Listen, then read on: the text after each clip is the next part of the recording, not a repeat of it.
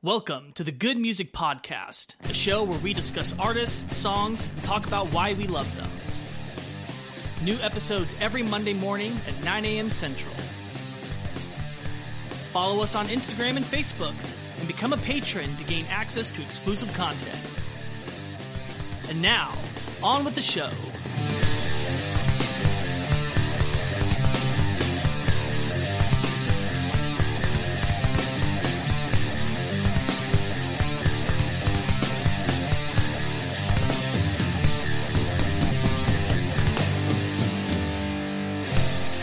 Everyone. Welcome to another episode of the Good Music Podcast. I'm Lucas. I'm Grant. And I'm Ethan.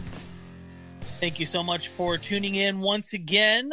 Um, this is going to be the second installment in our music history little spin-off series that we do the last uh, Monday of every month. So we're uh, we're really happy to continue moving this series forward, and uh, also really happy to have Ethan joining us again.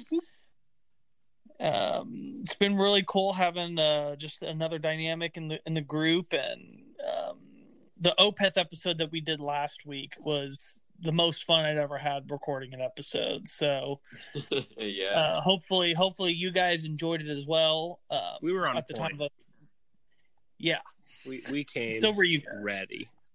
Yes. Um, we're gonna see how ready we are for this one. um, so hopefully that you guys are enjoying this new dynamic. We're still at the point to where we're way ahead in recording, so we don't know if uh, if everyone's liking the new change, but we're soldiering forward anyway. So um, we're gonna we're gonna bring in a new legion of fans if if the old legion leaves. yeah. um so yeah we're happy you're here and uh if you if you like what you're listening to make sure you hit the subscribe button on whatever platform it is that you listen on um, whether that be apple spotify google uh, or on any of the other myriad of options available. Um, and leave us comments. Let us know what episodes you would like for us to do in the future what artists you would like to see. Um, I am officially starting to um, schedule in some of your recommendations. It's officially happening. So, You've been officially starting for like three weeks now. well, as in, uh, The I- research. well, not the research, but I know exactly what week I'm doing it on. Okay. There's It's on the no, books. yeah, it's in. I'm, I'm, I think I'm pretty much. Some things are probably going to be changed. Everything through the end of October is set in stone. I'm not going to move it. Dang. Um, November and December, I've got a good idea, but I'm not completely set in it yet. So um, that that's the stuff that's liable to change, but um, definitely in October and November, we've got some fan requests that are going to be um, that are going to be heard. So keep sending us uh, bands that you would like for us to cover. We are listening, and we do want to uh, provide the people what they want. And um, if you want to support the channel, you can head over to our Patreon page. There's a link for that in the description of the episode. Uh, we have changed up the tiers a lot. This is our first week with no cover songs, not only not on YouTube, but also not on Patreon either. But fear not, we do have some additional content that we'll be supplementing. Um, last week with Opeth, we debuted our After Hours segment, and I believe that was on the $5 tier. Yes. Yeah, that's what I thought. Um, so those of you in the five dollar tier, you're going to get access to just kind of a casual, you know, guys hanging out Extra talking about music. Yes, exactly. Extra content, talking more about the band and a bunch of other random stuff that 3 guys Mhm. that talk about music talk about. Yeah. So um, make sure that you become a patron if you want to get access to that stuff. And then we've got um, we've got some other stuff coming in the future, but that's kind of the immediate change. So um, continue to keep a lookout, and um, you know, just if you want to support what we do, that's going to be the best place to go. So that way we can work towards being able to do this as a full time deal, which would be pretty cool. Yeah. If I got, Oh, if yeah. I got, if I was able to uh, support my family by researching and and creating music content, that would be pretty cool.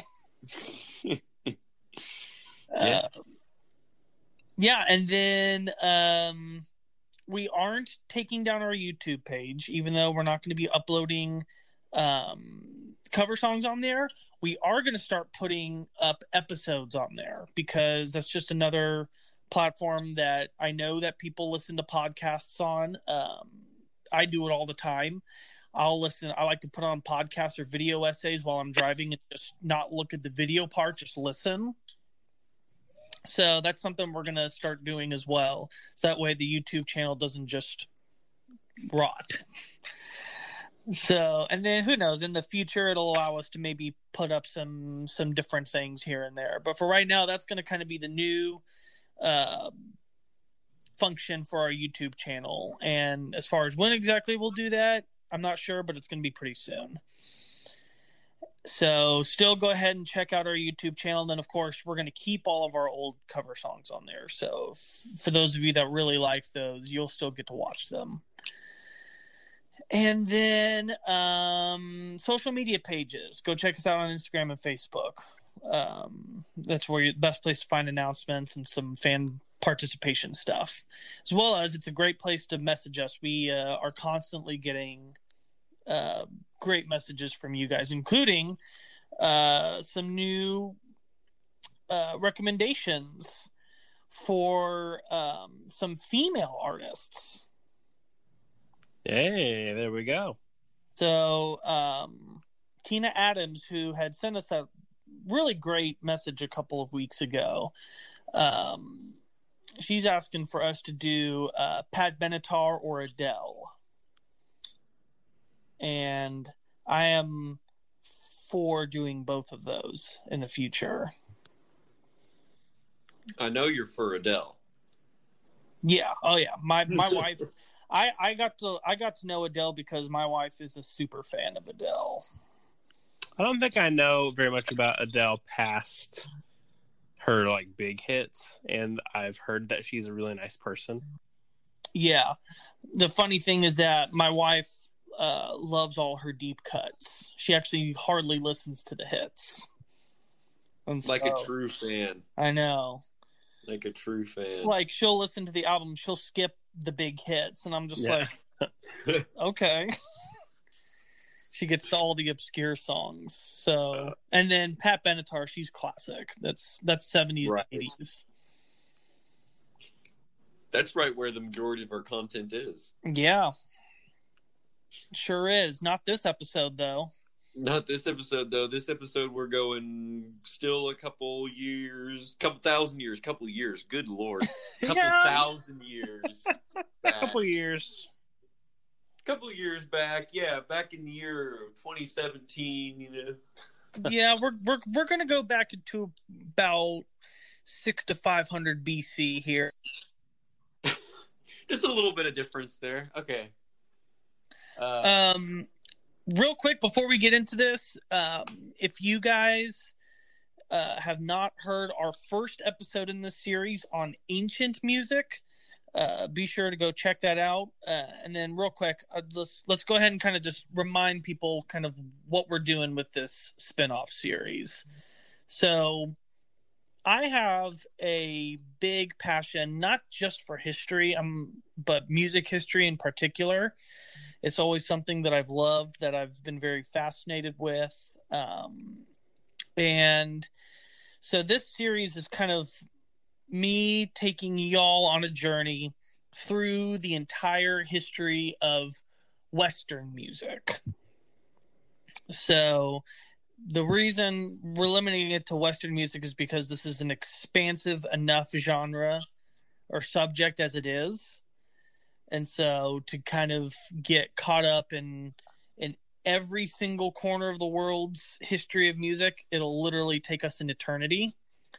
But we're still going to be pretty exhaustive throughout the whole process. We're going to kind of see how we got to where we are today and see at what points in time have we picked up influences and also just see how music's changed throughout the years what caused them to change and um, just kind of you know see the story of music because i think it's a pretty fascinating one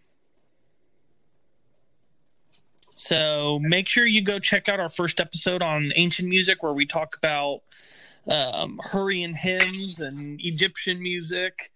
Grant was along the ride for that one. Yeah.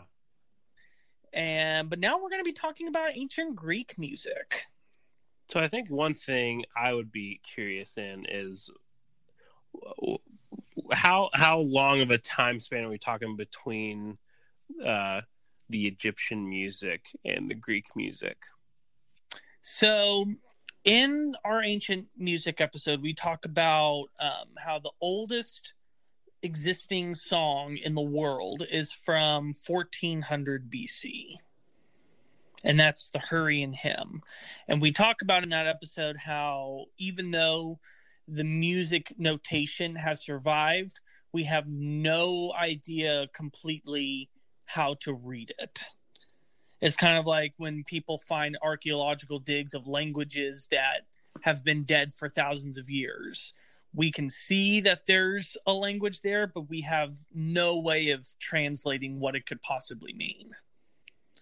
And so uh, the Hurrian hymn has dozens and dozens of different interpretations of what it's supposed to sound like, all of them wildly different, but it does exist. And so we're in the last episode where we lived in that area around 15 to 1300 BC and now we're jumping ahead about 1500 years. So we're the we're looking at the the Greece's classical um uh era which is around 6 to 500 BC. Wow.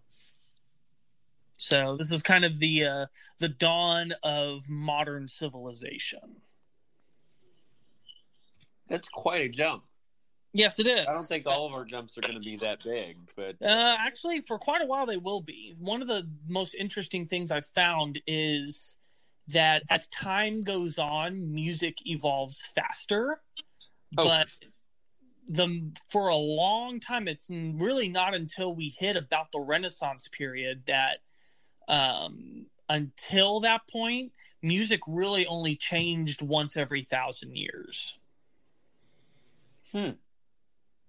That makes sense with with the increase of kind of cultures colliding. The the music Mhm. changes more. sure, more Yeah. people, more cultures, more. Yeah, the Instruments. bigger the cities get, the the faster everything moves forward.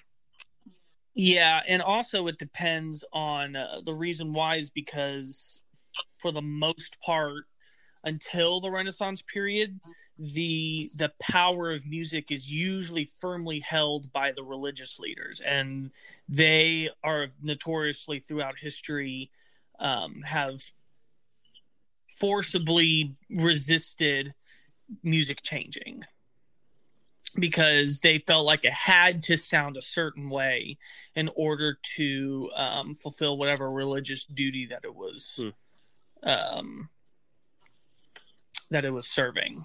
And so I do assume that uh, that's the same for Greek music.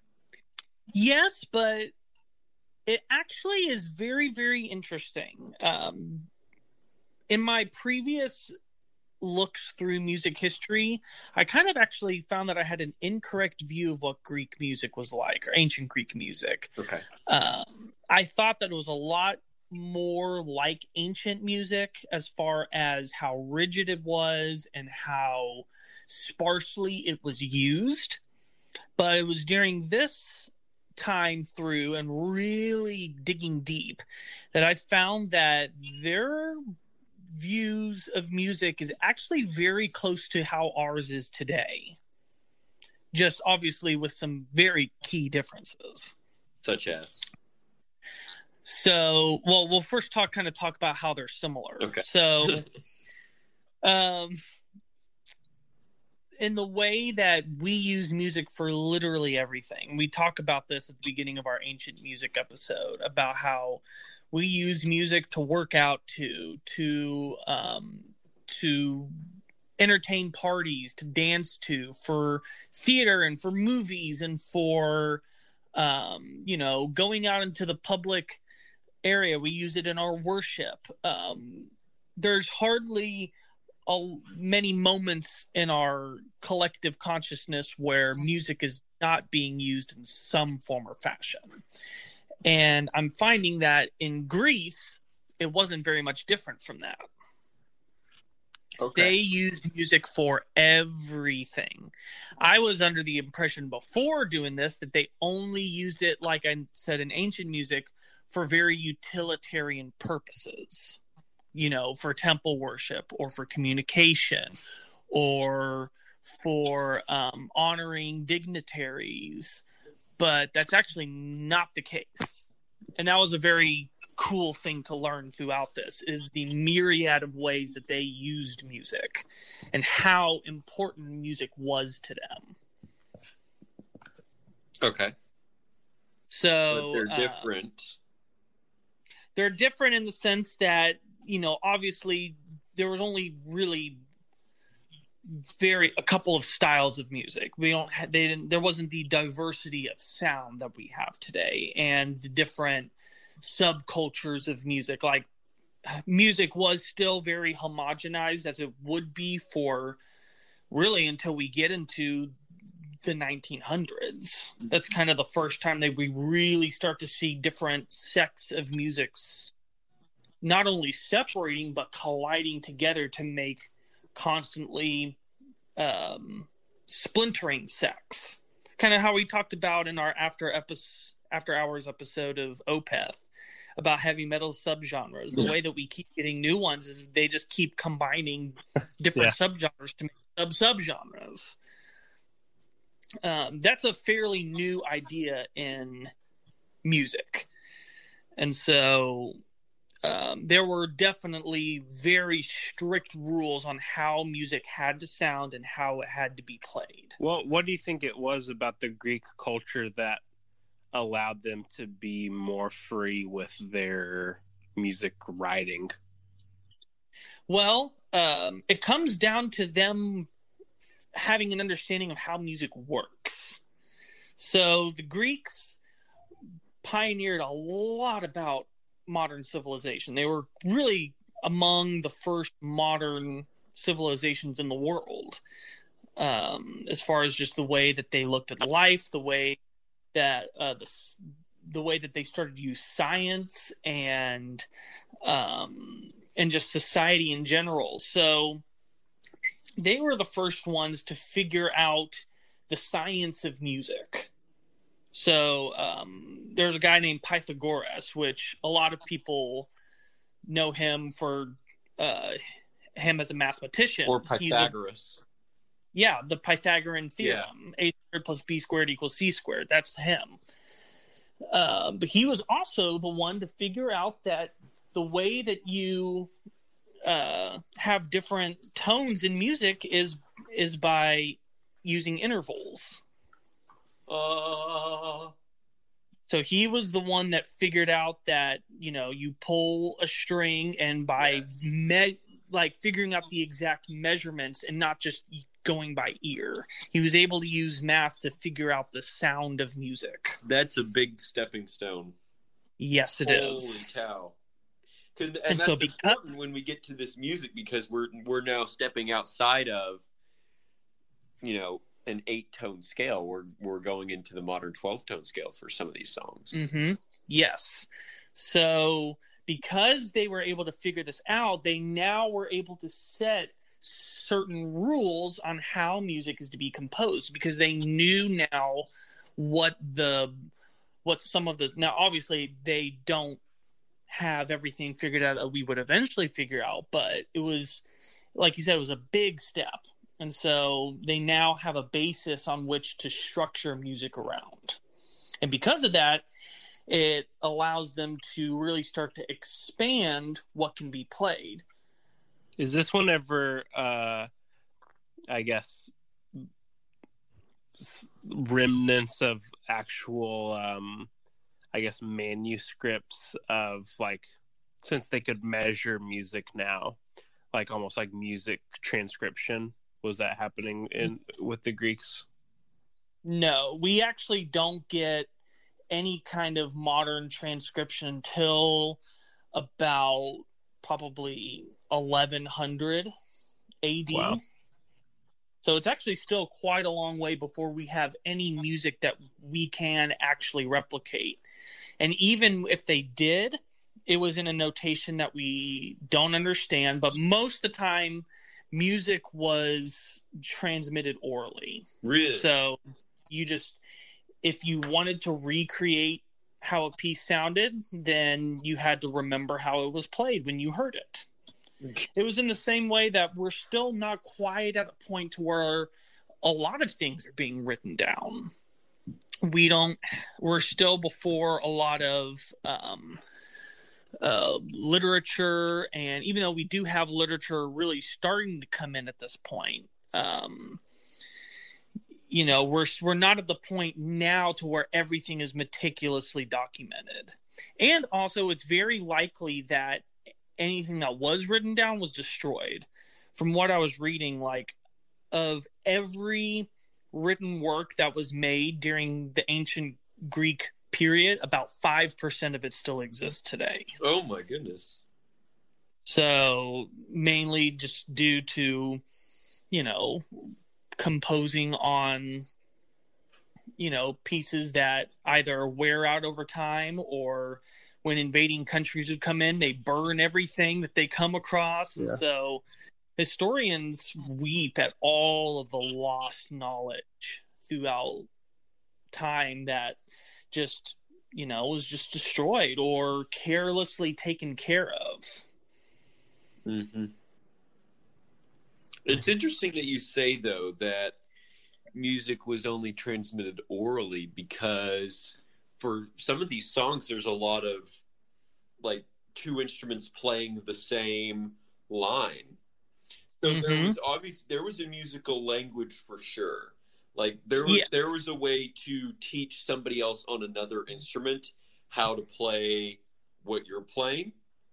Mm-hmm. You know, and so um, at least we had that at this point, and it makes me it makes me sad you saying that that there's so much that we just don't know and we don't know how to read that because I had assumed that that we did.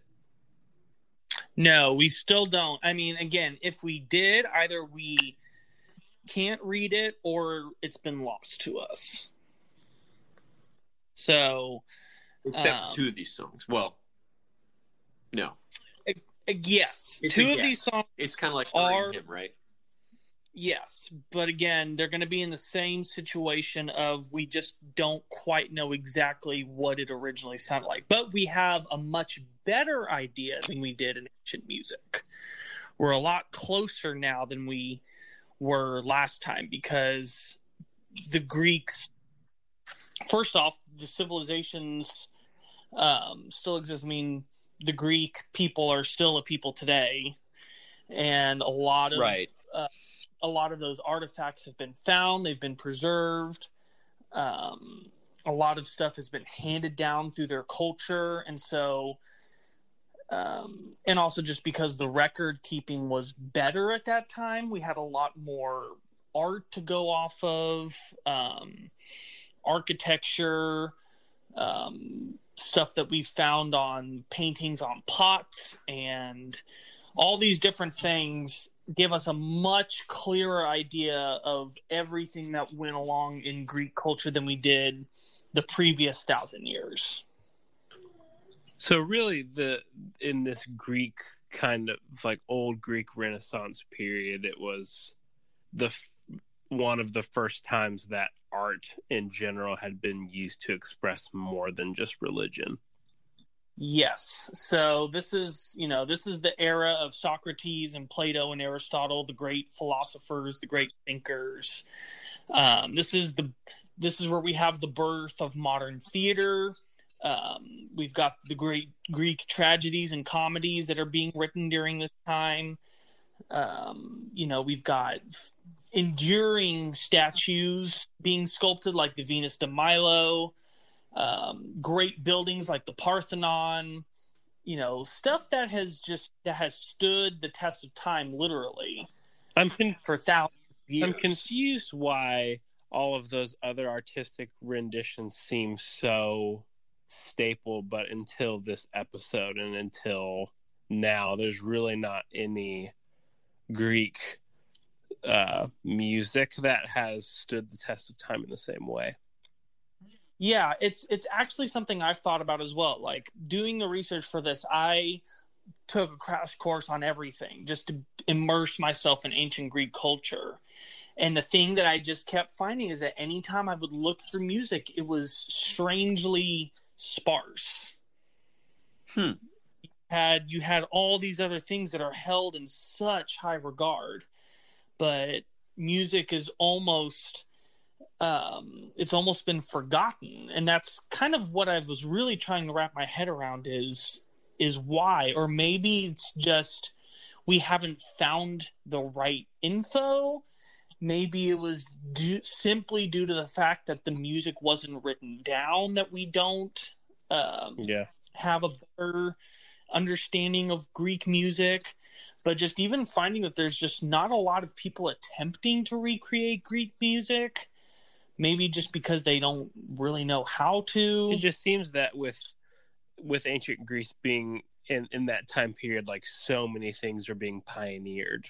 You know, Yeah. that there it, at least didn't survive like one piece of famous or like that we know would be famous like a, like the paintings and the sculptures and the plays and the and the, Maybe and the math and the science and all these things that you know have have been you know staple greek renaissance you know like mm-hmm. that's what it is whenever like I, i'm pretty sure people were like ah, ancient greek music when is that and then when we started naming off all those famous people all those famous scientists and math- mathematicians and philosophers everyone's like oh that the, that general time period but it's Mhm. sad that we can't be like oh you know the you know the ancient greek composer xyz guy you know everyone knows Yeah.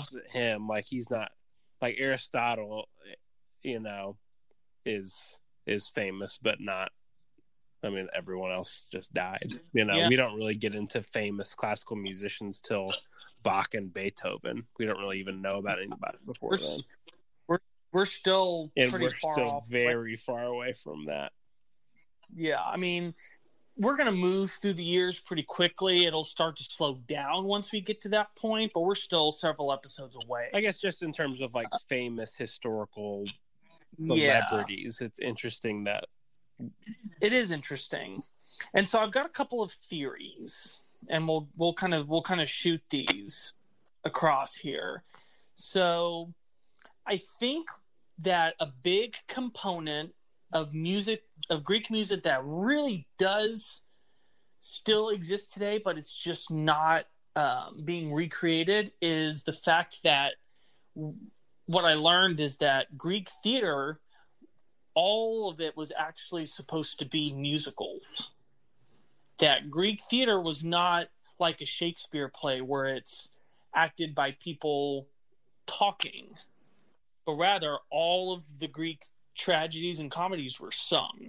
That's kind more, of cool. so they're more opera operatic Yeah, they were they were old operas exactly, but they're not um, performed or read that way today. They're read like they would a Shakespeare play, where because the music is passed down orally and so everyone just assumed that they would know how it went Yep, and also you know at that time, once a play has made its initial run of a couple of showings, it wasn't ever u- played again. They went on to the next thing. That makes me so. Oh my gosh! Sorry. Just because because I've been part of multiple, like you know, in high school, I've been part of multiple musicals and in both you know as a uh, thespian and part of the band. And everything is written down so meticulously. Every movement every you know hit on the drums or or whatever is so meticulously pointed out and written down and you have to do it this way perfectly. It's just we've come such a long way. And and I, in my mind like you know probably the happy medium is somewhere in there but it's definitely closer to Mhm. what we have now where you you're able to have this you know for example like hamilton by the way. You know we've had that going on for five or six years now right and so to think that and i'm not a hamilton fan to, but to think that that uh, musical would only be performed two or three times seems like such a waste to the artistry that was put into it Mm-hmm. it it yeah oh my gosh I mean, it's probably culturally back then. I mean, if you think about the volume of art that came out of that, it seemed like they had a much higher value on creating the art than than than preserving the art. Because people, Mm-hmm. it was just like it's just like paint that thing, great, next thing. And it's just like now we look Yeah. at it as like this is one of the greatest sculptures of all time. But to them, it's just like, wow, look at that art I made. That's cool. All right, next thing. since since we're so we're such a destination focused culture well, and we have such a ease of access to to. Rec- I mean, we're literally three guys having a conversation about music, and it's being Right. recorded, and it's going to be out there for forever, and we're doing it on our phones. right It's Yeah. so it's so easy to record things, and they're they were probably like, "Well, that was a really good play, and it was for the enjoyment of this moment, and so let's do another one because I'm bored." Mhm. yeah, these these playwrights they they would churn out large amounts during their lifetime, and and like I said, v- so very few have survived to today. But- like each each of the major playwrights that we have their plays today, that's only about probably five to ten percent of what they actually wrote. i mean that also raises the question though like um for example exactly what i want to say is rush's second and third albums so fly by night took them like 14 months to record that's a long Mhm. time for an album less than an hour but it was so good and so putting that extra time into something putting out less art but making it higher quality is sometimes better and that's so evident when you look at their very next album which took them two months and it's not highly regarded. Well, I I highly regard it, but well I'm also in, general people just it, it isn't well recepted. Well received. Mhm. well received um and so wouldn't you think that would take a toll on the quality of art trying to just churn out art instead of looking back and learning from what you did I think I yeah. I look at it more like, I mean, I guess we don't know this now. Like, how many amphitheaters were there to even play? I mean, to even show shows. Like, Mhm. let's say there's five, and that would probably be a. I mean, there's probably two. You know, there's two amphitheaters in all of Greece, and you can do. I'd say there's probably more than that because the at that time the Greece. Um, I mean, even if Or the there's ten, yeah. what you can show like, I mean, you'd have to show one show, like you'd have to do all day Yeah. shows. yeah, they didn't they didn't go tour around like you don't they didn't go on tour like a like musicals do nowadays where they'll you know if a, a play is a big hit they'll go to all the towns and do that play. That didn't happen back then. It's probably the same as a movie director now, where it's like you direct one movie, like I mean, if you get like one every two years, that's pretty good. hmm But yeah, it didn't take near as long to make movies. It takes much longer to make a movie than it did a play. So I've got a couple of other ideas as well. so because the other thing about it is from certain sources we've read from people that lived in that time they considered music the um, one of the things that made society what it was that they talked about as one of the most important ingredients to having a civilized people mm. um, both plato and aristotle write about music a lot in their works um, plato talks about how if um, without music that people turn into barbarians and savages that it has the ability to cultivate the mind and emotion in a way that really nothing else does. They considered music divine even though they figured out the math behind it. They also considered math to be a divine subject because of the fact of how universal it is. You can literally solve any of the universe's mysteries by using math and that's where you know math really started to uh, gain its importance in Greek culture. And that's why Pythagoras not only was a mathematician, but he was a big innovator of music, is because he discovered that connection. And so they, when um, Greek citizens went to school, music was one of the things that they had to learn. You were not considered a well-rounded um, you know citizen that was going to do good to your community if you weren't a skilled musician. They considered that it was it wasn't just an optional thing like we do in schools where it's one of the electives and you can choose it if you want to or you can do football instead or do drama. Like you had to do all of those things and you had to be good at them or else you were not considered a productive citizen Sounds to me like my math professor is a practitioner of the occult. yeah, and so when you see that importance of music, then but then you have it, you have this other thing where it's just like well then why isn't any of the music remembered today? Yeah. Or are there any significant composers? It could be because everyone was a composer Maybe. and that just the music was so natural and so um, intrinsically bound into their daily lives that it was one of the things that wasn't considered a work of art. It just was. It just was part of culture. That's so. I don't even think there's an analogy to our lives today.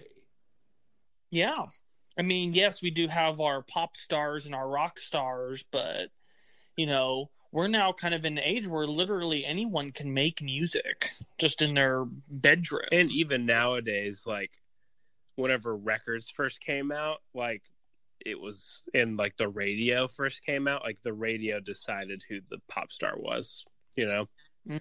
Now yep. it's like with Spotify and Apple Music and everything, like someone can come out with a single and you know them for like a week and then they fade off into obscurity and then like they're gone. And then like another person comes up.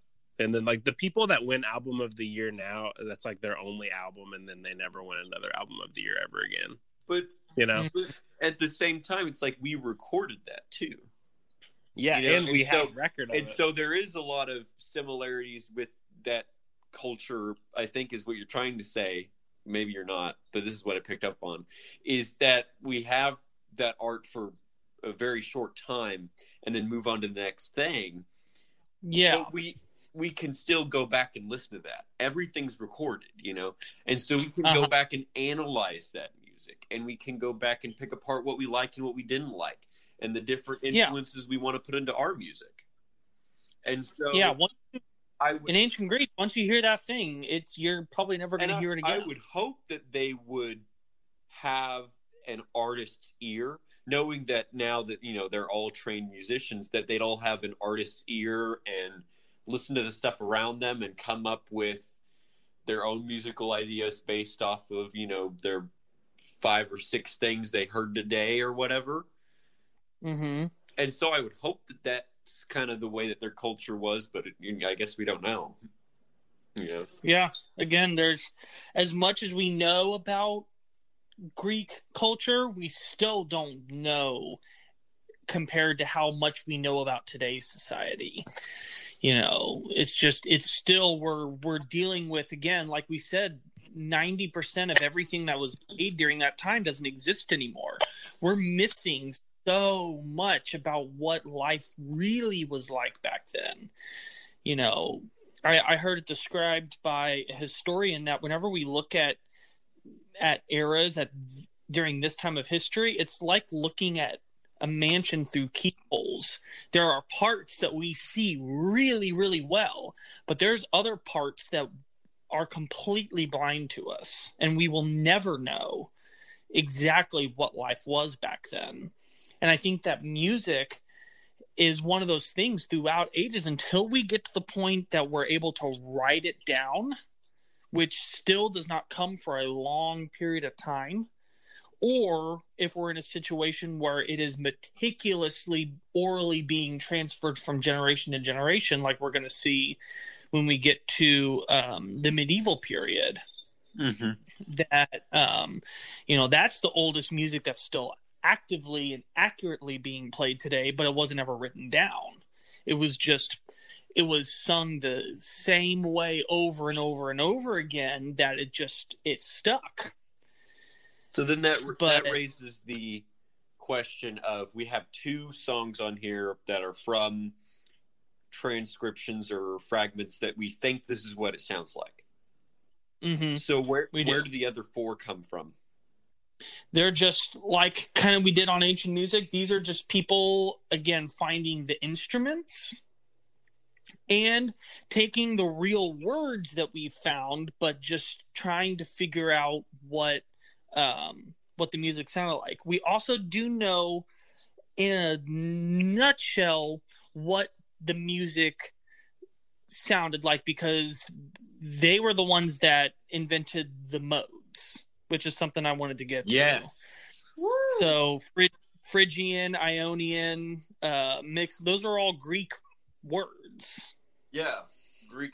And so Py- Pythagoras and his colleagues were they were the ones that came up with these ideas of this is how you structure music is you pick a mode now i believe it's still um, it could be 12 tone but it could, i think i'm pretty sure it might still be 8 tone but if it was um, then it definitely reverts to a tone when we get into the medieval period because there's it's a big dis- discovery when they figure out they can use 12 tones later on.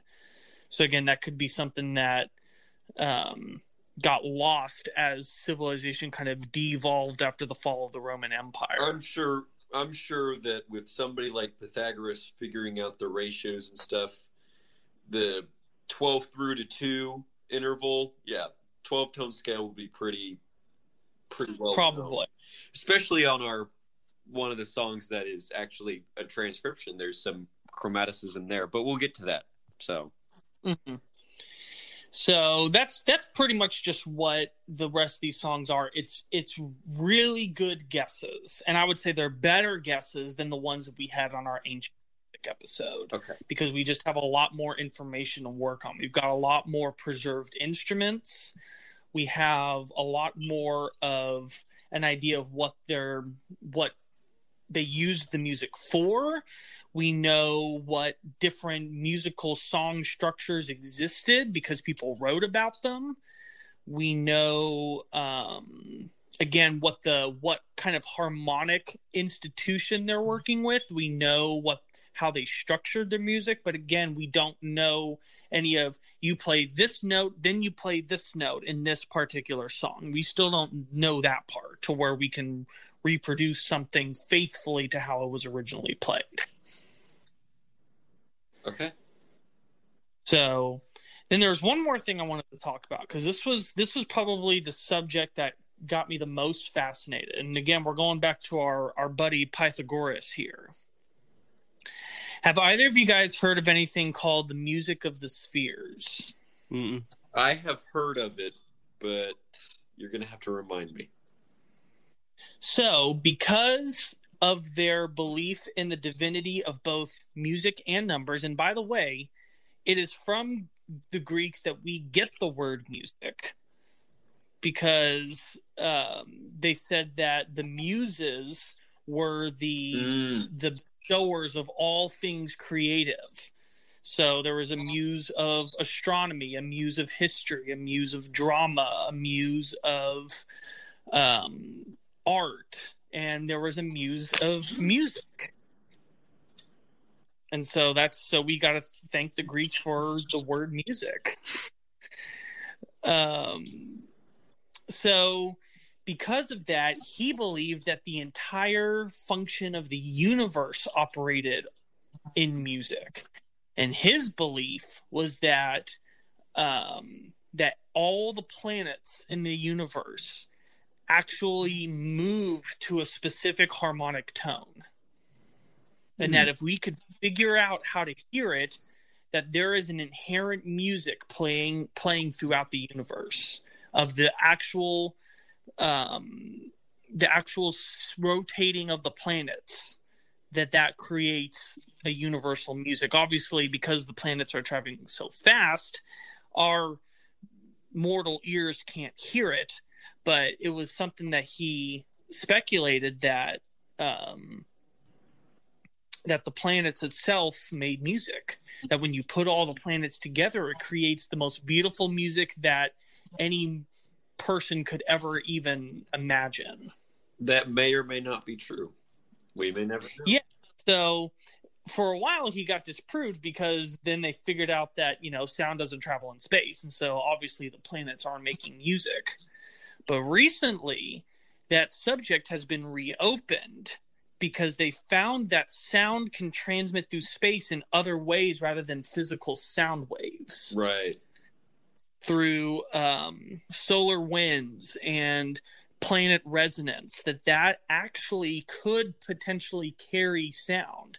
So now kind of the discussion and the investigation is going back into maybe the planets do make some kind of sound as they whiz through space. And i thought that that was a very fascinating idea that that the actual structure of the universe itself is musical Mm. Wow, this is mind blowing.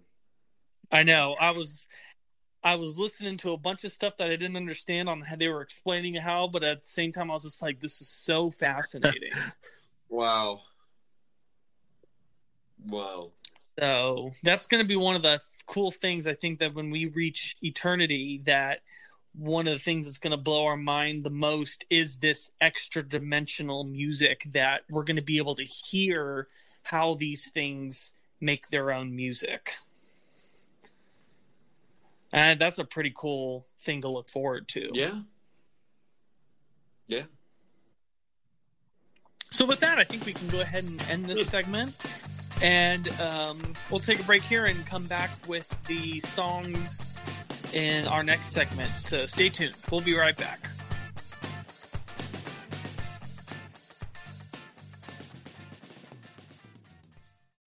When you need mealtime inspiration, it's worth shopping Kroger, where you'll find over 30,000 mouthwatering choices that excite your inner foodie. And no matter what tasty choice you make, you'll enjoy our everyday low prices, plus extra ways to save, like digital coupons worth over $600 each week. You can also save up to $1 off per gallon at the pump with fuel points. More savings and more inspiring flavors make shopping Kroger worth it every time. Kroger, fresh for everyone. Fuel restrictions apply. Welcome back to the Good Music Podcast. We just finished talking about the ancient Greek music and the idea of the muses and the music of the spheres. And now it's time to talk about the six songs that we have selected for this episode. So, for the people who are coming here for the first time, welcome. And Lucas, could you explain to them what we mean by six songs? Yes. So, um, if this is your first episode, this is a really strange episode to start in, but I applaud you for being brave. Um, this segment is a way for us to be able to just concretely talk about the music that we explained in the first segment. So we get to actually look at some songs, dissect them, look at what's going on. And um, I try and sequence them in a way to where it's not just random, but there's kind of a flow. It's a little bit tougher in episodes like these to do that, but I still try my best.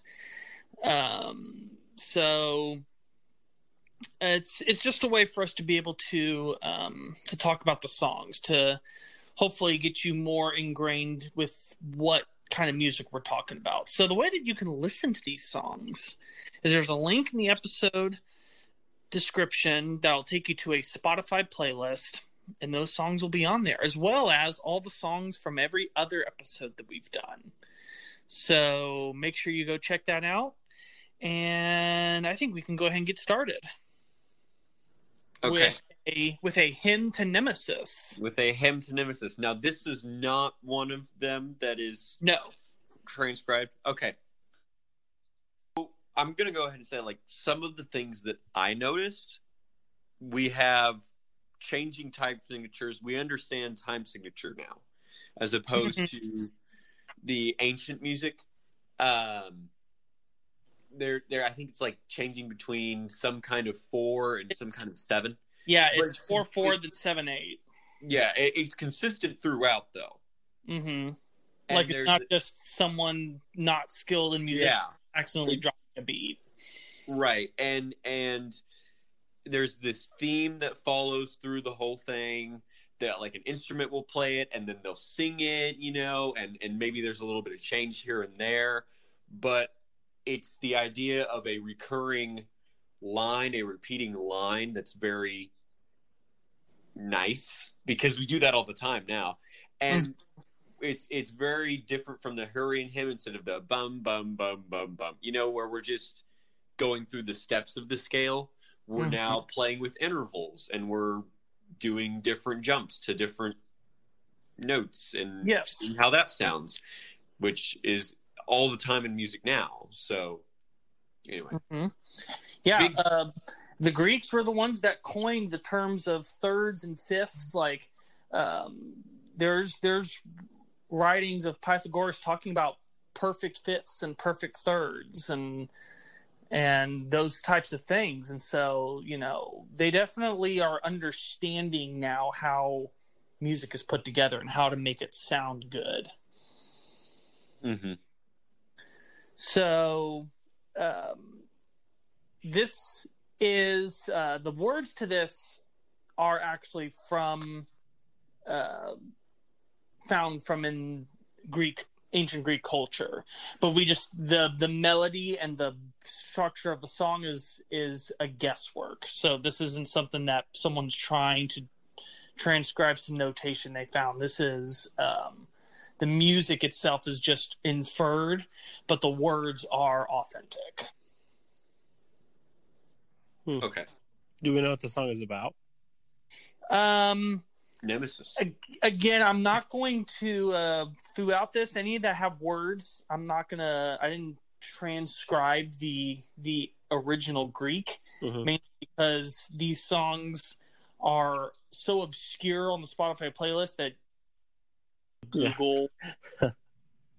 uh, let me find the lyrics to "Hymn to Nemesis." Yep. like it's not to pop up and i don't know greek but i was able to do some research just going from the song titles to try and figure out maybe just give a good guess on what they're about so nemesis is a greek goddess that she's the goddess of retribution and justice to enacting justice to wicked people particularly people that are guilty of hubris which you guys know what hubris is correct So like pride.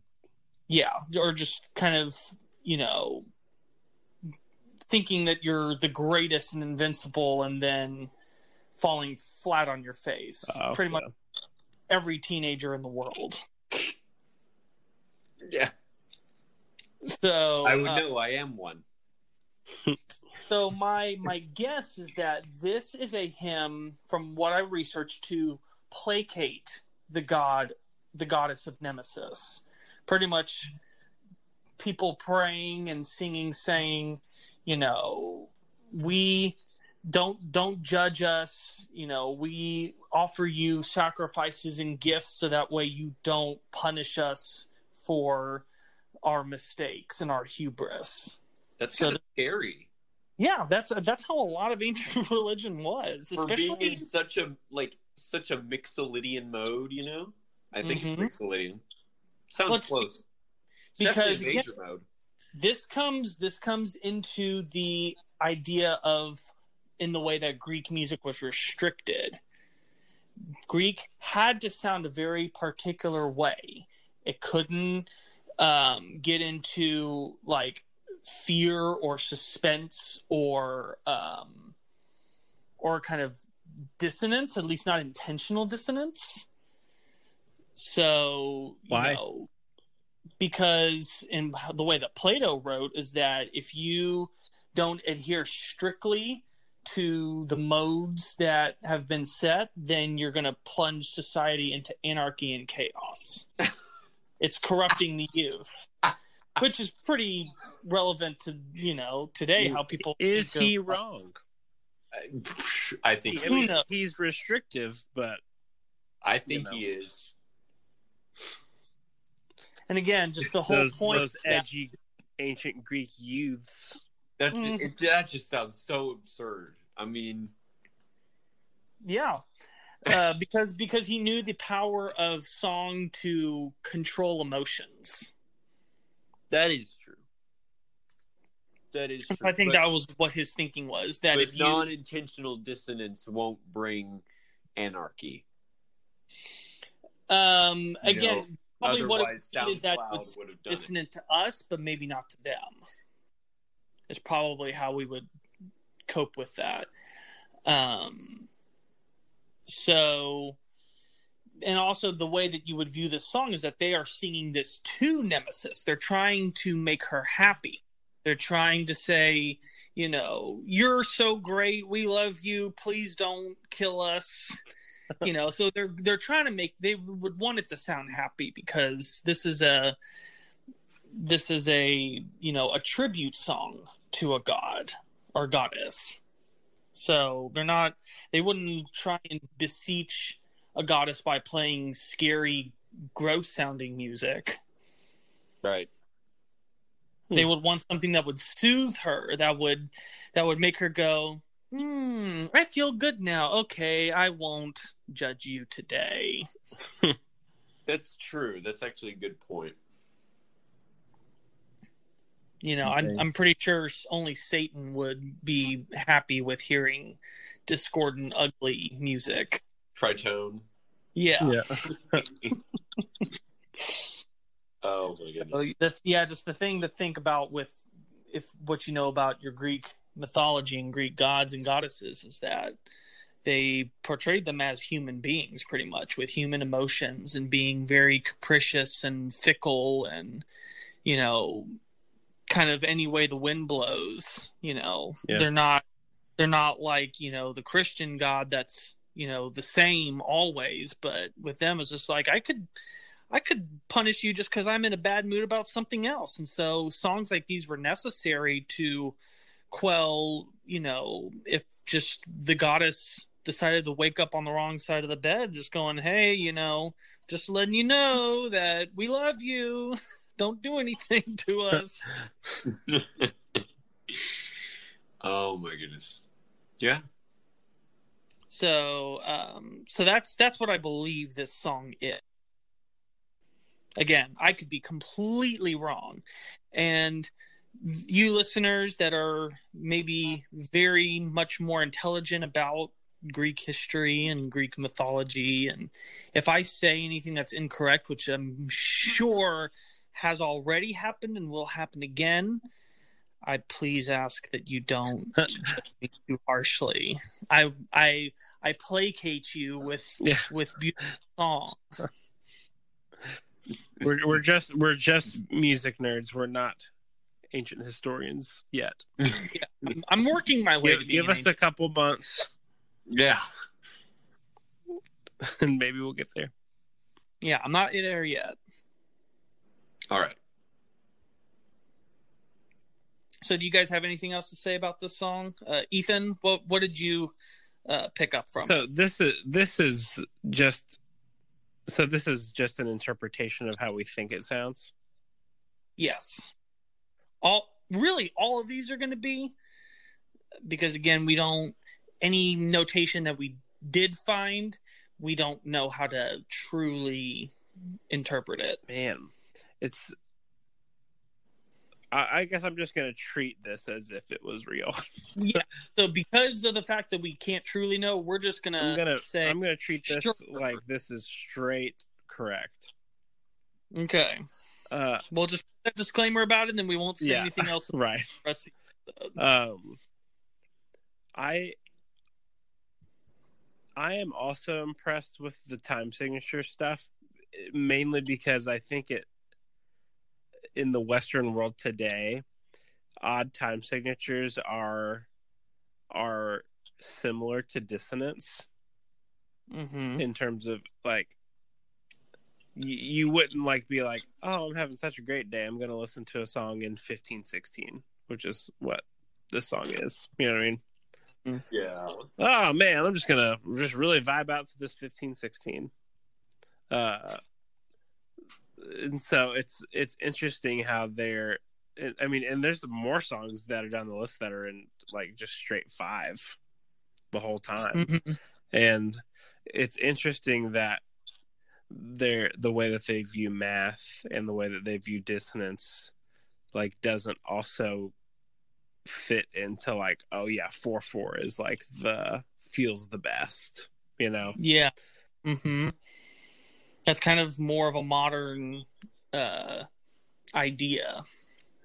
and so with that it's like the song's really happy yeah to appease the gods is pretty funny. I, did, I didn't even think about it like that. I was just like oh that's a fun song. Uh with i guess now sinister undertones but it's just so it's so interesting how it's just like yeah let's just do this odd time signature song and that's it Yeah. You're to find that as opposed to the songs from our ancient music episode, these songs are a lot shorter because we had some really long songs in, in our ancient music episode. They probably also felt a little longer because there was literally no structure to them. They yeah were kind and- of even just free- adding structure like like it's more than like what you said like ritualistic where it's like Mhm. we're we're we're playing instruments to achieve sounds that are holy or whatever mm-hmm. even just being like oh this is structured enough we can sing as a group we can play music together we can interact you know in in, in Yeah. a structured way um is is a grand uh advancement in music Yeah. Yeah, I would agree with that. And if we have nothing else to say about this song, it also shows up in the next song, which Yes, I'm it not going to try to pronounce. Payin. Payan. Payan. Payan. I'm So- really positive in that pronouncing. So this song is in our modern major scale, pretty much exclusively. Um, but there's so there's a singing voice. There's a male voice, I think, if I remember correctly. Yep. But singing the same notes as a stringed instrument, and so there is still this idea of being able to move music between different instruments and being able to uh, kind of jam with each other, which is a Mhm. big deal. I mean, especially like nowadays, it's a big deal. I mean, the three of us did, you know, Styx songs together. Can you imagine if we didn't know how to like play together? Like that'd be a big deal. Like I don't know how to do keyboards. Like you know what I'm saying? Hmm. But big, big deal that we're able to to go between voice and instrument. Well, that shows that there was some kind of musical baton handing off. Like people could learn songs and and and be in unison and pass that down orally, even if it's not Yeah. notated. Yeah. Something Yeah. was happening to where people could could be like, Hey, you want to play Paean? Oh yeah, let's play that. Okay, ready go. So a paean is a type of song in the way that a hymn is. So you had hymns and you had paeans. Paeans were also religious in nature. They were usually exclusively sung to Apollo or Athena. And they would use paeans as kind of um, bookends for hymns. So it's kind of like um, it's almost like the solo section, but they would consider it like a different composition. Hmm. So usually you would sing a pan, put a hymn in the middle where everyone comes together, and then pan on that like a sandwich. Oh, Musical sandwich. Mm-hmm. Look at that multi-song structure already. yeah. So they're Yep. they're developing, I guess what A full suite. what would be Or a worship set. That's true. yeah. Yeah, a real worship set. They have their So- moments of, I guess I don't know. Would is the purpose of a pay-in like more entertainment? Like it's like No, it's still meant to. Um, it's still meant to be religious that's in just to listen to instead of sing. Yeah, so it's just you know, whenever these would be sung, um, It's as In- a performance. congregations, uh, you know, but it's a performance to the gods. It's not performance for. people. Ah, It- It's where you know we're showing our devotion in the same way that you know I guess in modern worship we're not really performing for the people. We're performing for God, but Yeah. in but also in a strange way we are performing for the people because we're trying to lead them. But you kind of got to think of it in that nature. Yeah. It was it was a lot less of um people wouldn't join in in the crowd right. during moments because you had to be specifically a musician in the profession of a religious post so it would be very um, blasphemous to have you know a carpenter or a textile worker to join in in a religious song you had that had to be like your job Oh, I understand. So that this was more of like a um ceremonious thing. Mm-hmm. Exactly, and it's, and if you notice, this was a very very short song. Yeah. Yeah. But I I wanted to have something like that because of the fact that it was you know this was a an actual Greek musical um, song type. Yeah. So, I mean, yeah, because it's so short, there's not a whole lot we can talk about it. I mean, it makes sense, like it being more of like a ceremonious thing that it's so. I mean, it's literally just a guy's voice and a. Uh, Think I about know what in that a- instrument is. It's like a, think a about like old timey church when they would do like the the blessed he all blessing flow praise those and it's just like you know you do that that short little Yeah. exaltation Yep. but it's not a full song Yep. that's kind of where that comes from is from the paeans Oh wow. Okay.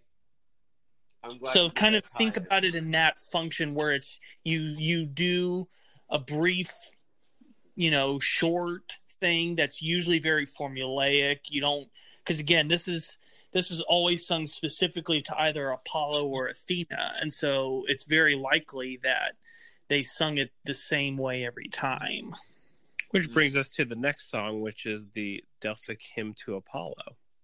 yes What is Yeah. Delphic? So that is an area in Greece. It's uh, the the Oracle of Delphi. If you've ever heard of that, The Oracle of Delphi. Yes. yes. So that was a very very religious place for the Greeks. It was a place to where um, throughout a lot of their literature and their legends and their folklore that a lot of prophecies would be handed down um, a lot of supernatural it's a place where kind of the supernatural and the natural would kind of mix together. So it's like a holy site. Yes, exactly. And so this is actually one of the surviving songs that we have. As far as we actually have some notation that we're attempting to try and interpret. Wow. So this is one of the two. So so it's not that they didn't notate music back then. It's just that we either lost all of it or it was just done in a way that there's no way that we could ever figure it out. We the the two that I have on here, like I want to say that there's there's probably only like somewhere between 20 to 30 Wow. pieces of musical notation ever found from ancient Greece. Oh man. So a very small amount. So and just it doesn't give us a good idea of if it was normally written down or if these were um exceptions. We just don't know. So but yeah, this is this is an attempt to try and play what was found. So we have a woodwind instrument. Yes, we do. I don't remember any being in the other ancient music episode. Um, trying to think if there was. I don't. I think there was in one of them, but it was it was that it was the really weird sounding one. I'm trying to remember what the name of it was. Oh, Uh, oh no, we did. We did have woodwind instruments. Yeah. yeah, And the other thing about this is there's two woodwinds that come in and there's some kind of counterpoint stuff going on. Yes, so we have the introduction of like that the lick, you know, where, where there'll be the main line and then another instrument will come in and play a little something. You know, and we have different instruments all over the place playing different parts that kind of all come together in this both percussive but also melodic way. It's really like mm-hmm. a full band. Yeah. It's really nice. I guess we can use this point to talk about kind of what instruments we're looking at in ancient Greek times. Let's do that. Because So I don't we know have- where to start. So we have a, we have some carryovers like the lyre is still a thing in ancient Greece. Mhm. um, which was very heavily prominent in our ancient music episode. Um, we have our first um, iterations of the harp existing during this time. Ooh, okay. So, an instrument that is still very commonly used today. Um, probably the oldest instrument that still hasn't undergone too much change and is still frequently used. Mm. Yeah. Um, they had kind of these these very um, archaic versions of pianos and keyboards, which was pretty interesting. Um, I gotta, I gotta recall what the what they were called. Um, Okay. it was a hydraulis, Hydraulis. and it was actually um, the way they would use it was they actually would fill them with water, and the pressure that would move in and out of the tubes would cause the tones. Oh, that's cool. Weird. but they weren't super common because they were very difficult to make and very difficult to move. Oh, I can imagine all those tubes everywhere. Yeah. Yeah, and all the But they- water in it. They were Yeah. they were the precursors to like church organs where you've got like, you know, Air- a church organ doesn't move once it's built because of how enormous the piping is. Yeah. It's the same principle though, just there's not water in And there's church organ. there's air moving through it instead of water to create the Uh-huh. sound. Yeah. The organ's almost as big as the building because they're one and the same. hmm One thing about this song, which is surprising that you brought up the dissonance, is that like three quarters of the way, or maybe like two thirds of the way through this song, that it it takes like a really noticeable, extremely dissonant shift. Okay. and it, Yeah. it really struck me because we were staying more in like 12 tone or i guess more like uh, I, I say more 12 tone more like in a more predictable scale and then it starts like kind of doing chromatic stuff and, I- and i was just like ugh now it feels really creepy and weird This could be um, a problem with the translation. You Maybe. know, I'm not I'm not quite sure why it does take that turn, but that that could be an explanation for it. It also makes me think, though. I guess if it's a hymn to Apollo, uh, some part, some weird part of me is wanting this to be connected to theater somehow. Like knowing that, knowing that theater was so prominent, and it's almost like a movie score, where it's just like it's Mhm. really nice, and then all of a sudden there's like a turn. Yeah, But if it's a hymn, that's probably not the case. yeah. Well, uh, the the second half of this list is when we can get into um, more of the uh, the music that accompanies theater okay. and kind of see how that differs. I don't know why I said okay. I mean, we're we're gonna do it. I was kind of wondering why you said okay. Okay. Too. okay. Uh, I- go ahead. Uh, that's all I was gonna say. Okay. I'm I'm ready for the second half of this set. I think there's a lot more in the second half. Yeah, So kind of uh, intentionally play. our next song is the is another one I think that is actually the manuscript or transcript Yes. or something. So this is um, this is from a Greek play. Orestes is a Greek tragedy written by Euripides, who was one of the most famous Greek playwrights. And so the words that we're hearing are from that play, but we don't have the music that goes with it.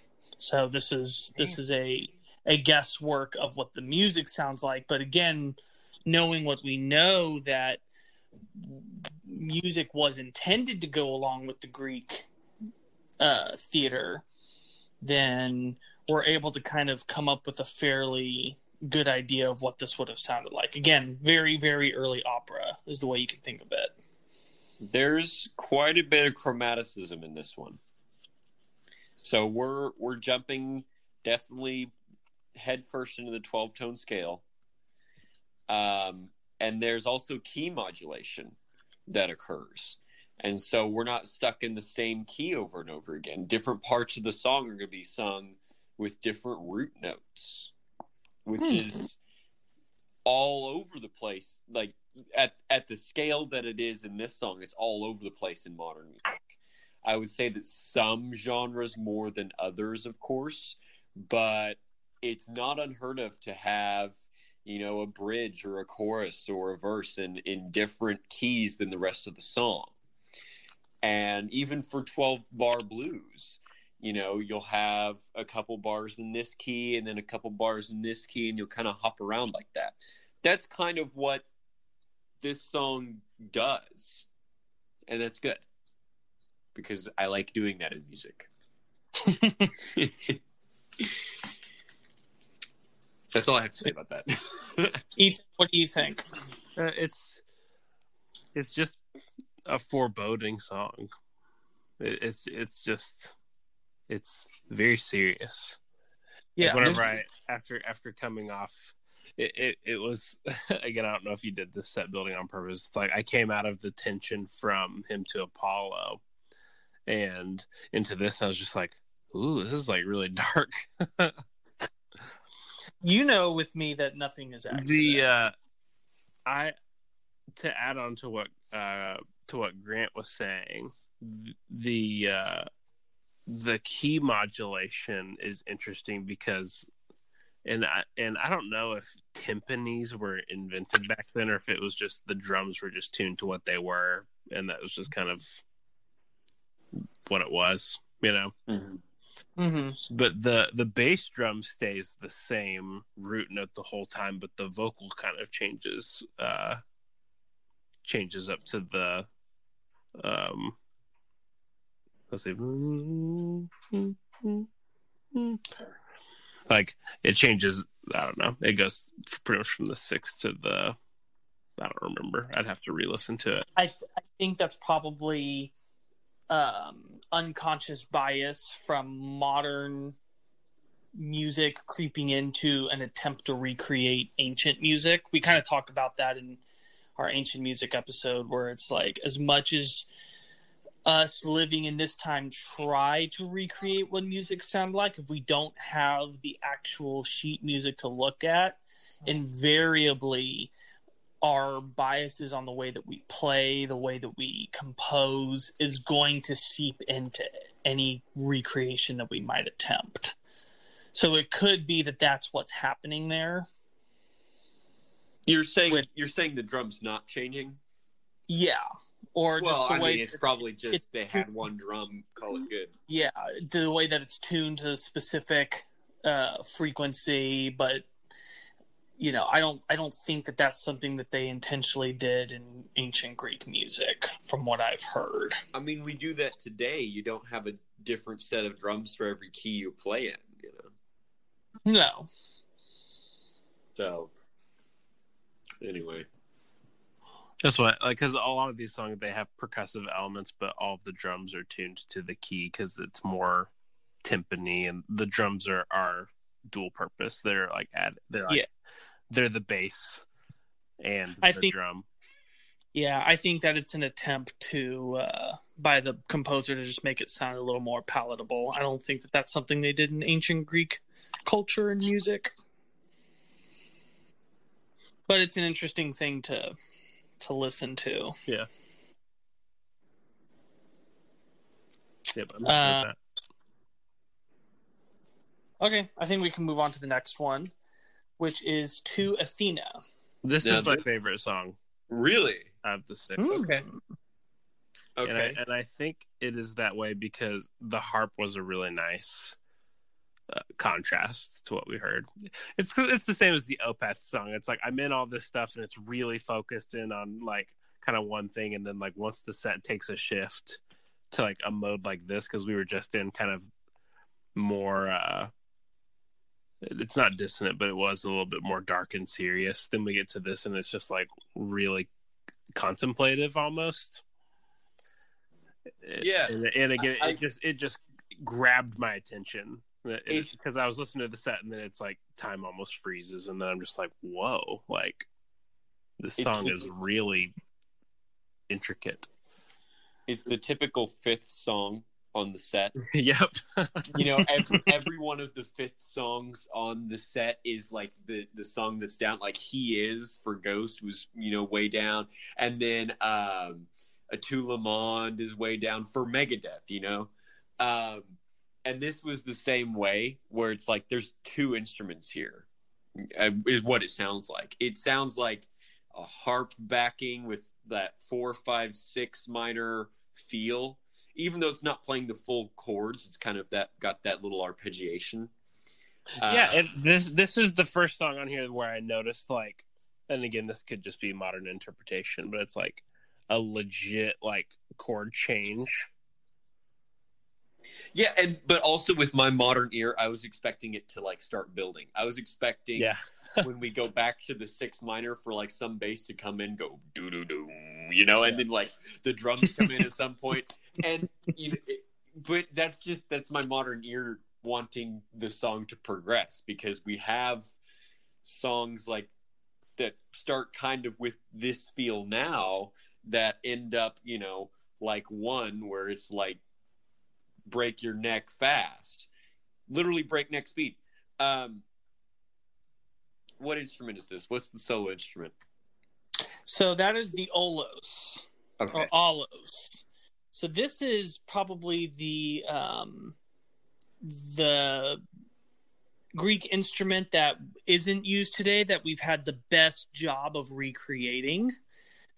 Um, it is it's a woodwind instrument, but it's actually two um, tubes instead of one. Two separate tubes that you join together, and you literally play it with both hands. One's playing the one side, and the one other hand is playing the other side.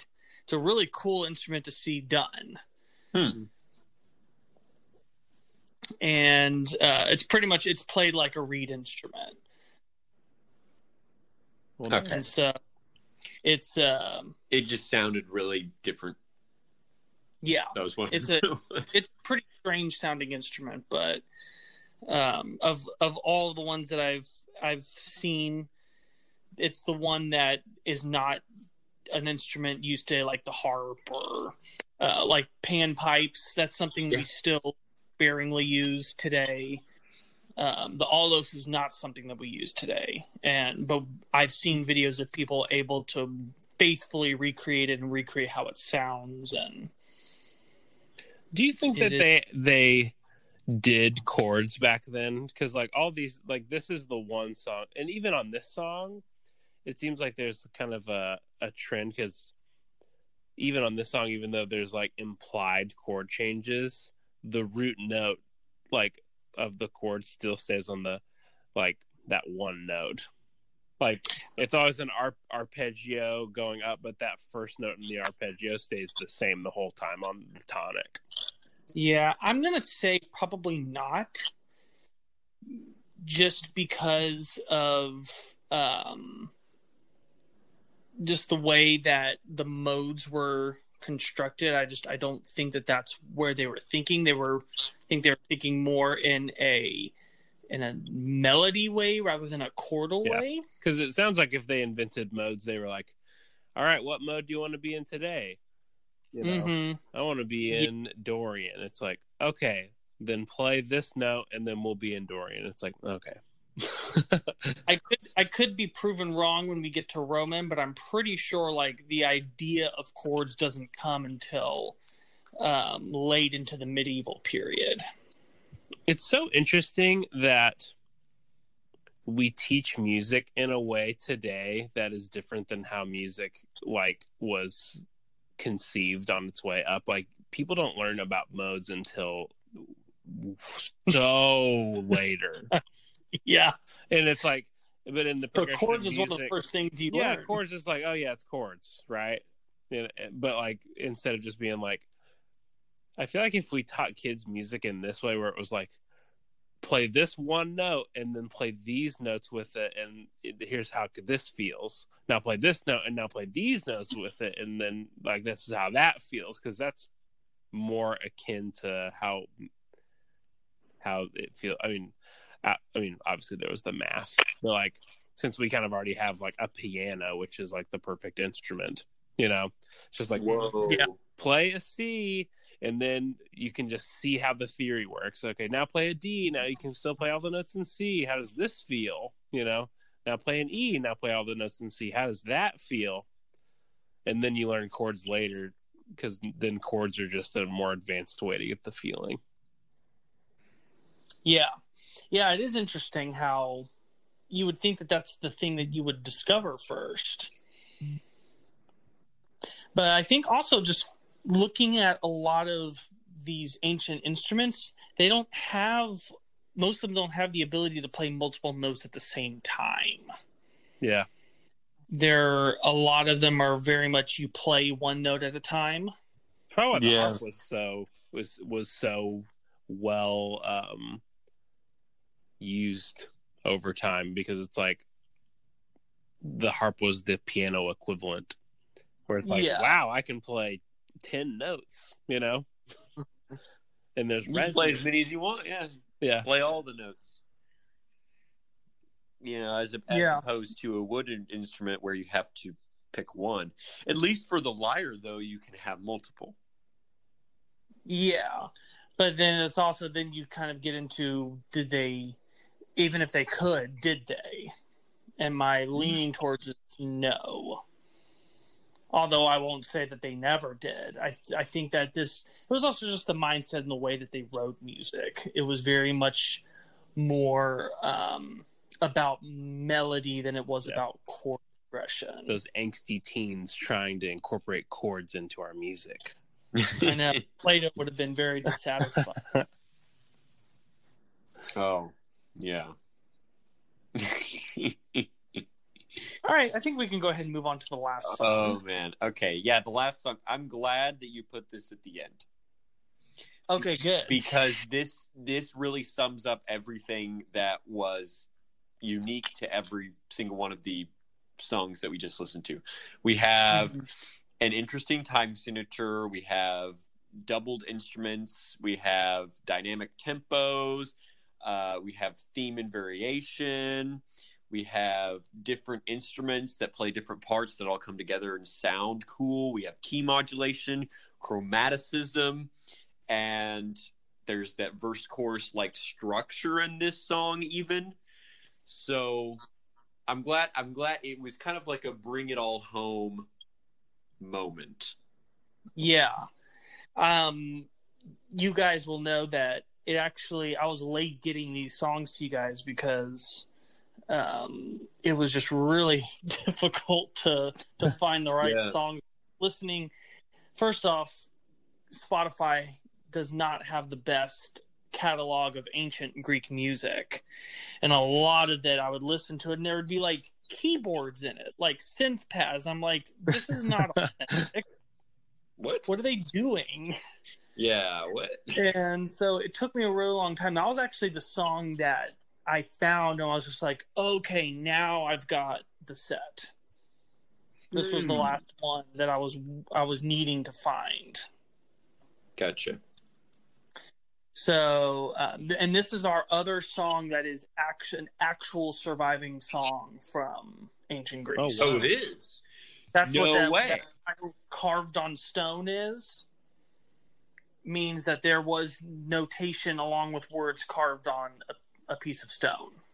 Well, I'm glad that this was one of them that was written because it really does have all the stuff we talked about. Yeah, I thought it was just some. I thought that the the fragment was the one. again, that was one where the where the words are, but the music is not. Okay. Interesting. I really like the melody of this one. Yeah, It's it's really unique. It's it's very non not Western. I would have to say if there was a favorite of mine, it would be this one because it it has all those things and it's executed well. But you know, I honestly favorite. don't know what it is. We have to pick. I, yeah, you I had think to pick a favorite. You have to pick. I think, part of the honestly, it might- it might be the first one, Hymn to Nemesis. That's the one that I feel like I can kind of get down to the most. yeah, And like you don't want to be smited. that bopping bass line, man. Yeah. yeah, Oh my goodness.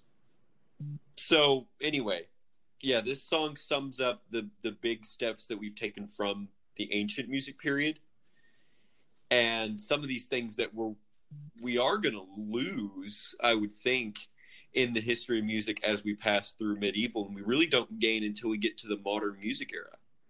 You know, Mhm. for example, the interesting time signatures, like uh, it, Greek music today, folk Greek music is mostly nine eight, so that at least has stayed.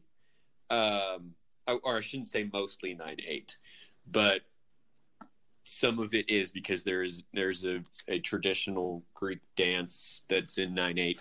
If you're Greek and you're listening to this podcast and I'm wrong, let me know. But that's my understanding. Um, and so at least that has persisted, but like key modulations, not so much. Chromaticism, not so much. We really stay in the major modes. We really stay in eight tone scales. Um, but you know, anyway, I I don't know where I'm really going with this ending part. hey, you know, I think I think that with this song is kind of the way you can describe it is exactly that. It's a summation It's of just- everything it is. heard up point, and it's a good way to just kind of wrap it all up and go, okay, Greek music, there it is. And, it, and it, I like how it doesn't really end on like all the other songs. It's like oh, big climactic finish. You know, this song is is kind of it it it just kind of chills and it it just is kind of in its zone and it and it kind of ends it just ends. you know? Yeah. yeah. I remember I was just like, oh yeah, this is because I this was one that I listened to and I, I was kind of like in the car and I was like, oh, this is the last song, and I wasn't really look, I wasn't, I was just listening, I wasn't paying attention, and it's just kind of like, and it's over, and I was like, oh, all right, And it's gone. and that was ancient Greek Greek music. Yeah, you don't have the modern fade outs or, you know, the long chord at the very end or any of that. I just, Mhm. it's hard for me to imagine, and like, can you imagine like living in ancient Greece and like, but then like, there's like street performers like playing this, I have tried. you know? I have, I have tried. I can't like I've, I've been like thinking because like the closest that I've gotten to that is like um you go to Disney World and then they have like the Star Wars land and then like there's kind of like that like bazaar area. Mm-hmm. This reminds me of that. It's like I'm just shopping in the bazaar.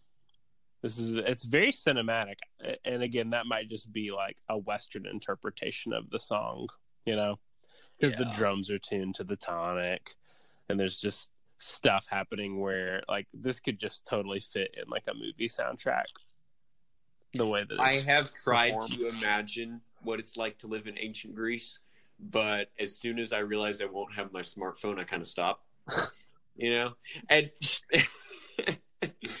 but but I'm glad that we have kind of the modern cosmopolitan sort of music scene in places like um, Denton Square, if you've ever been there, where that courthouse is in the middle of downtown, and all around the square there are, you know, they allow street performers. They allow people to like just walk up, take their guitar out of their case, and start playing. And so you get these really talented people who show up on you know the street corner and do pretty well. And and you'll have you know 20 30 people just watch them play.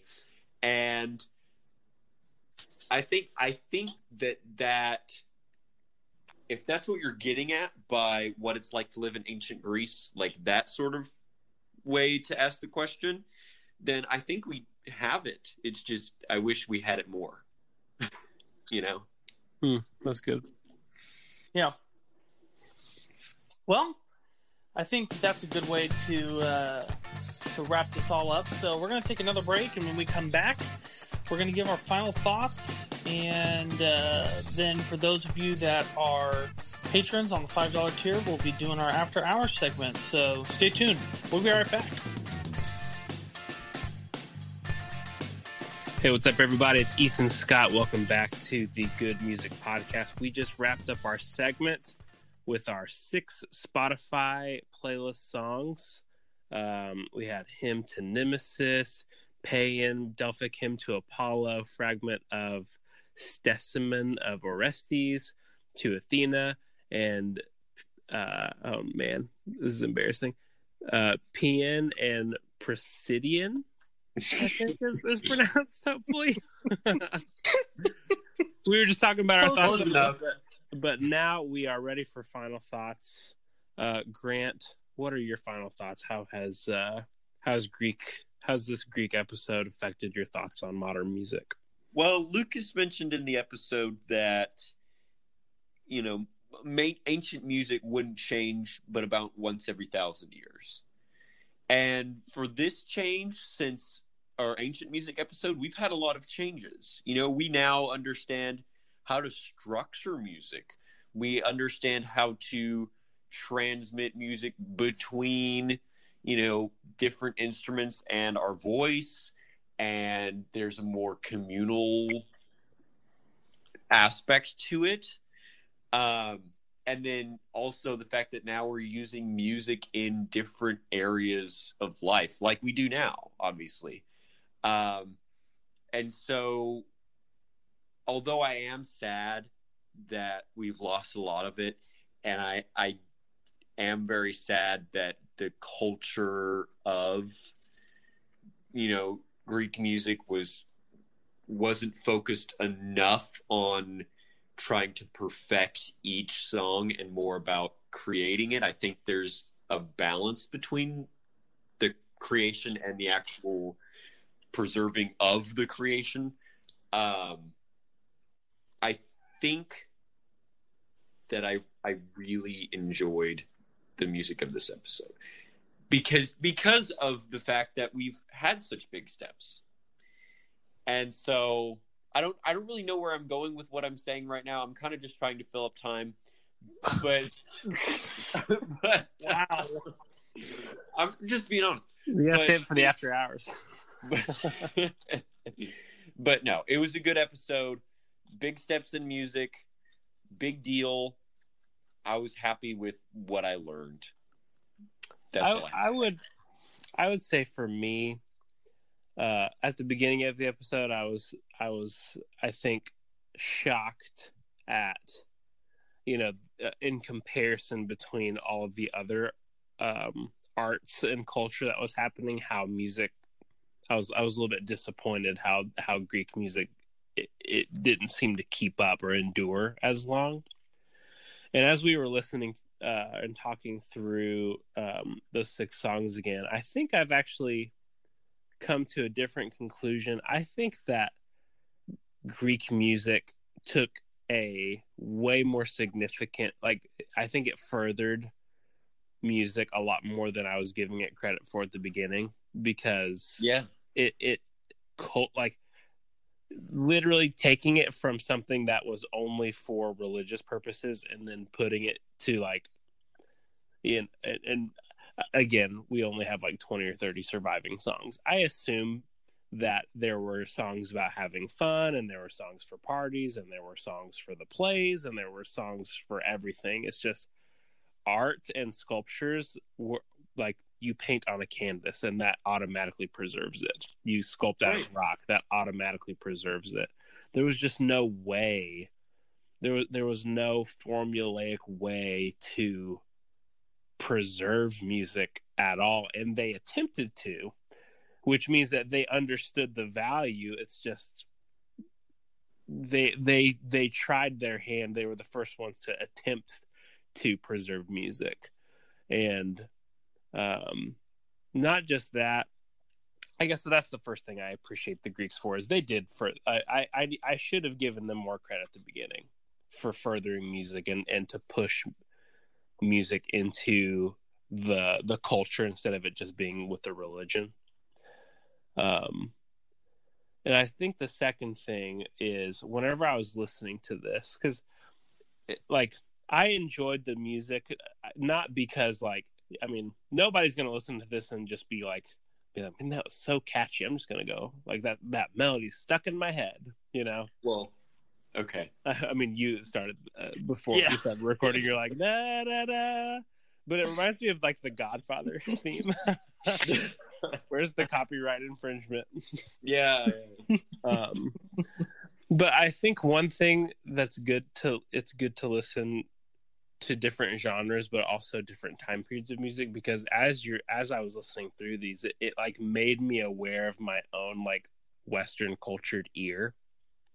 Because I was like, "That's weird," and then I was like, hey, "I guess it it's technically not weird. It's just I think it's weird because I'm so used to listening to pop and and like modern, you know, I guess modern in terms of like all of history, like music past the 1920s, you know, and you realize how much your culture affects your ear."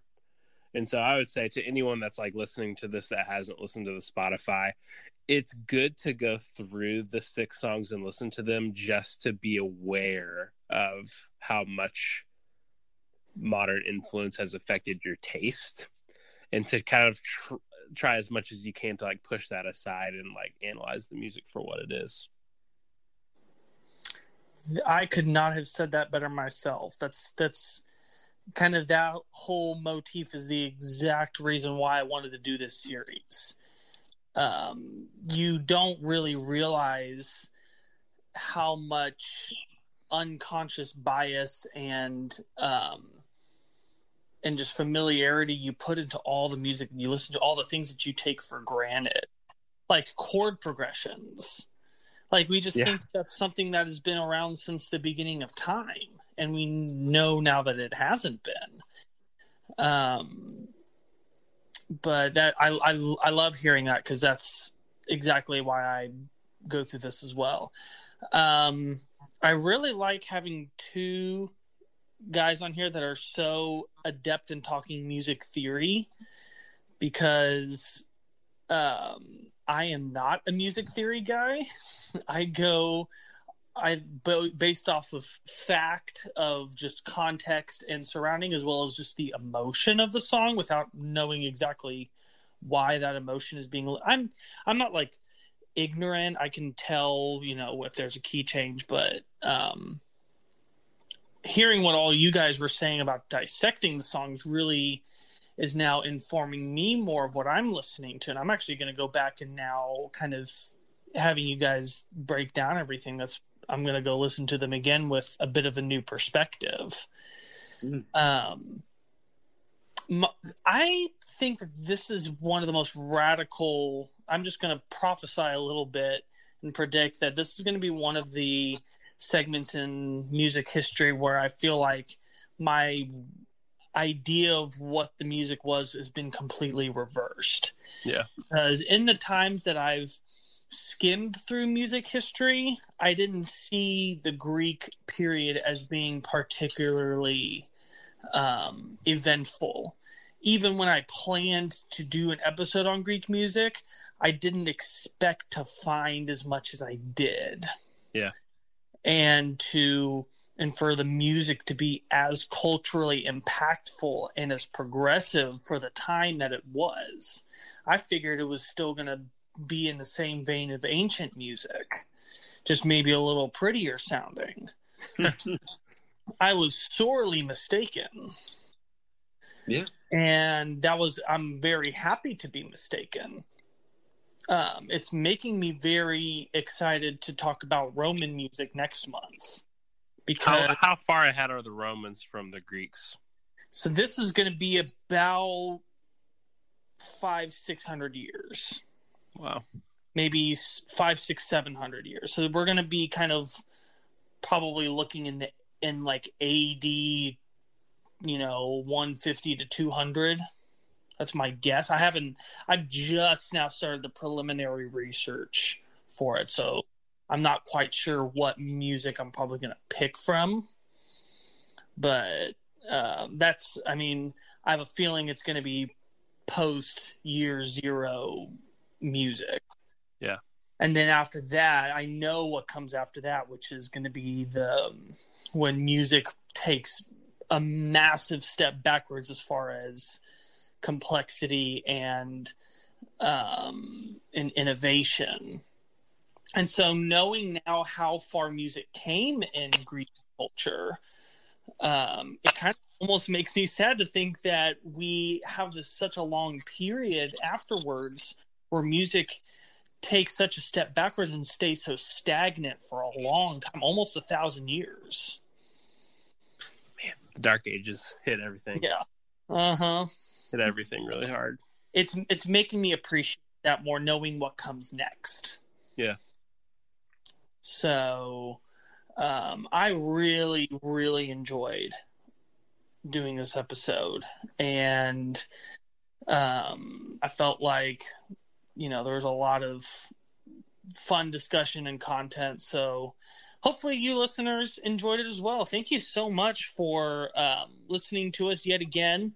Um, from what I could tell with the numbers, you guys enjoyed the ancient music episode. It did as well as a normal episode with us does, which I'm really happy about. So um, we're gonna keep doing this. As, even even if the the views or the listens go down, this is something that I think now we we see the significance of it and the importance of it.